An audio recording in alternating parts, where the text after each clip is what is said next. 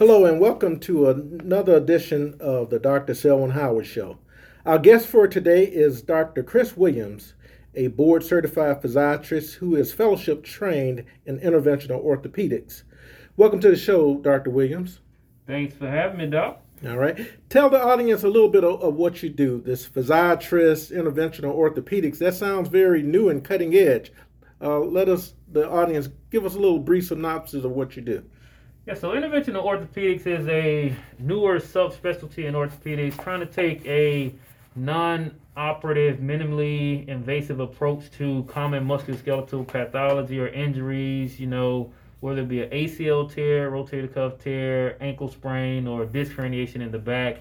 Trying to utilize whether it be platelet rich plasma or um, bone marrow concentrate stem cells, adipose tissue um, more in the realm of orthobiologics for the injectates to get a more healing process to occur instead of a temporary fix with some of the traditional musculoskeletal management options that are out there, such as cortisone injections. Sounds very interesting. Uh, it sounds like this is a specialty that can replace some of the more invasive procedures, uh, such as shoulder, knee surgeries, even replacements. Is this correct? Yeah, you know, that's the goal. We always know that there's a, a place for surgery and definitely a need and necessity for surgery, but, you know, we over surgerize people in North America, you know, probably in the realm of, you know, somewhere between 50 to 70% of surgeries can be deemed as unnecessary if you look at the literature. And so, you know, when we look at different outcomes, we're able to intervene earlier and also from a lower or less invasive standpoint to prevent people from having big surgeries with less downtime um, quicker return to sport or quicker return to activity, less um, absenteeism from work. So just saving the overall economy a lot of money and, and also just giving people back to their functional um, status quicker than possible so they can do the things they like to do. So tell me this: What's your uh, patient uh, base? It sounds like uh, it's sports related. Is it uh, elderly? Uh, what, what's the uh, age of the population that you serve? Yeah, it's a great question. You know, we treat the whole spectrum, everybody from adolescents that may tear their meniscus or get injuries from playing sports at the um, middle school and high school level to, you know, weekend warriors to professional athletes to our elderly folks that are just trying to be able to walk to the mailbox and have better quality of life. So everybody in between. So this is a non-disclaimer.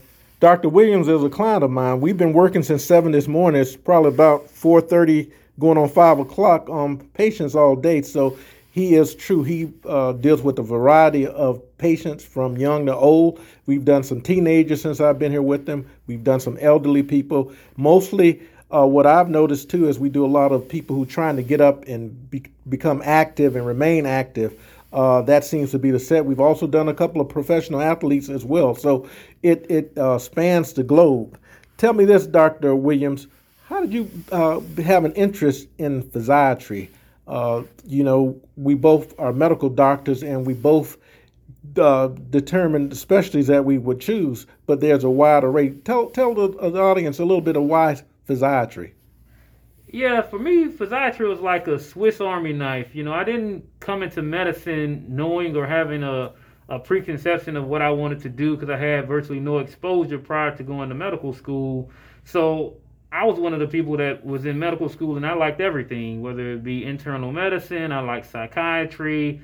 I thought surgery was okay. I didn't really like the personality types um, with some of the surgeons that I encountered, so they kind of brushed me in a, a, wrong way a little bit there. But I really enjoyed everything. I love to do procedures with my hands as well. So, you know, physiatry provided me an outlet to be able to have all those different aspects of medicine. So, you know, the field being as broad as it is, you can do strictly inpatient medicine if you want to. You can do outpatient only. You can focus on pediatrics. You can do cancer rehabilitation. You can become a, a proceduralist and do only procedures if you want to as well. So, also, you can do things like women's health. So, it's such a broad and cool field that I really gravitated towards it once I found out about it. It's kind of hidden gem out there. I think more and more people know about it now because it's considered a lifestyle specialty, but it's more of a hidden gem out there. Okay, tell us a little bit about your background. Uh, I know a little bit about you. I know you served a, a few days in the Air Force. but uh, let us know how did you come about to even decide that you want to be a physician? Just start off. You can start wherever you want to, uh, childhood or whenever. Go ahead and let us know.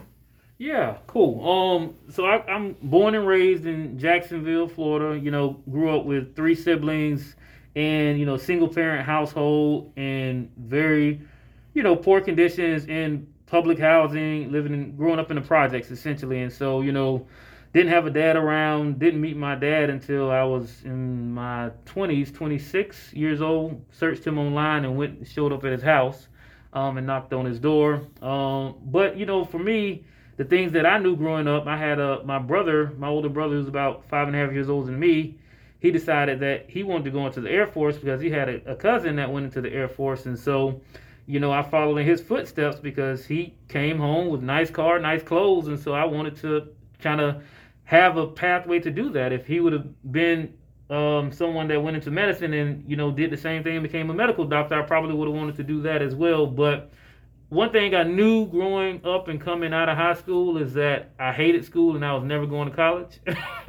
so I barely graduated. I was a bad student, you know, getting into trouble, you know, was actually arrested um, as a juvenile for, you know, committing some crimes and stuff like that. But, you know, um, my mother always stayed on top of me and really made sure I tried to stay focused and, you know, and at least graduated. So, once I was able to get all my absentees reversed, um, I was able to graduate, thankfully, with a 2.06 grade point average. You need a 2.0 to get out the door. So I squeaked by and then decided I was going into the Air Force and did that for four years and, you know, had a fantastic Air Force, you know, minimum, um, small minimum career but it did grow me up. It gave me a lot of discipline, um, and you know, showed me how the real world is, and it doesn't necessarily revolve around you, and it helped me to get responsibility as well. Um, so after that, um, I decided to actually go to college once I got out of the military.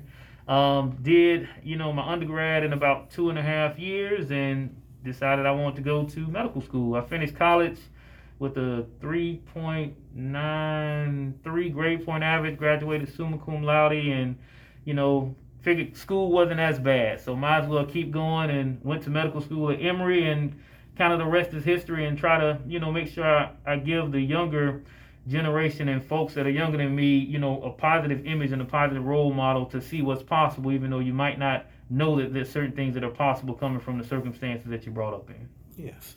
Did you have any mentors that that kind of guided you, or was this a, a self uh, fulfilling thing for you? Yeah, this was all trial and error, man. Once I went into the military, I did have a couple guys that kind of took me under their wing. Um, that were older, older than I was, and that were taking classes with their GI Bill, and so I figured that well, why not? I end up getting my associates um, online um, while I was uh, still in the military. So when I got out of the military, I already had an associate's degree. Um, and so, you know, just really having that exposure to education was the biggest mo- motivation and influence for me um, as well. So that really helped to change me um, and change my trajectory also. Okay. Uh, also, you're an entrepreneur. You have your own business, which is unusual for your age group of people. Uh, even my age group, things are changing in medicine so much, it's becoming more of a uh, big box market like a Walmart. All of these corporations and hospitals are buying all the little offices and uh, medical clinics out, and hospitals are merging. So, what gave you that drive to be an entrepreneur and, and uh, go against the grain, which is what you're doing? Yeah, it's not something that I was born with for sure, but when I was finishing my fellowship, I was actually going to just, you know, do the, the status quo. I was going to get a job as a, as a as a regular medical doctor working in the practice. And the company that I'm affiliated with called Regenexx, they were going to open a clinic in Atlanta and let me be kind of the lead physician running the practice there. But then, you know, through some corporate changes and infrastructural changes, um, they decided not to open a clinic in Atlanta. But I knew that Atlanta was where I was going to reside at after fellowship. So I decided that, well, if they can do it, then I can do it. So, you know, I started reading several books on business management, um, and also running your own practice and just trying to educate myself as much as possible and just open my own practice. And right now, in the third year of being open. very uh, exciting times for you, and I'm very impressed. Uh, young man, I'm the elder of this group, even though it seems like I shouldn't be, but I, time moves on. But uh, very impressed with this young man, his setup, his office, his staff. And tell us again, where are you located, Dr. Williams? I'm in Buckhead, so off East Paces Ferry, 371 East Paces Ferry Road, Northeast, right near the shops of Buckhead. Um, you know, I do have a orthopedic specialty practice, and you know, we provide high-level concierge medicine, essentially how medicine should be practiced. We don't have all the red tape of dealing with a lot of insurance, um, but we also just try to make things as reasonable price as possible, but providing excellent care and excellent service so that way people can, you know, live the, the type of life that they want to live and have a great and exceptional quality of life. Do you have a website or a, uh, Instagram account or something where people can get in contact with you? I do. My website is www.ioaregenerative.com and my Instagram is ATL Stem Cell Doc and I post a lot of educational information on cutting edge research that's coming out, but also some cool family pictures and cute pictures of my kids and all that fun stuff also. Uh, good question for you then. How do you incorporate all of this? Your wife is, I hear, also a physician as well, so you're pretty busy people. How are you able to incorporate all of this and have a, a healthy lifestyle as well? Man, I do a lot of juggling. Um, it's it's a lot of sleepless nights sometimes, but you know we're very fortunate. She works hard. She does a lot of call as well as as you know as an OBGYN.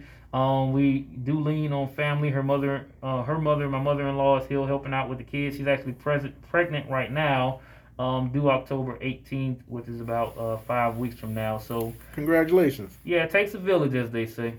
Sure, it sure does. So my background, I uh, two parent household. Father was a, a, a chemist. Uh, my mother was a registered nurse. So I kind of came up through the normal regimen, as you can say. There's no such thing as normal anymore. But the impressive thing about it is that you found a way, regardless of the circumstances that you were in, and you're providing excellent service, uh, your brand of excellence, uh, and also without having the role models there. And I think that's the thing that people still have to understand that in spite of whatever your circumstances are, you can do it. Now, I, you know, went the, the conventional route. I went to Morehouse College, uh, went to Howard, I went to George Washington for residency, and I also had a stint in the Navy as well. But uh, the circumstances of Dr. Williams, which I'm so excited to have him on the show, is that in spite of this gentleman told he barely, barely graduated from high school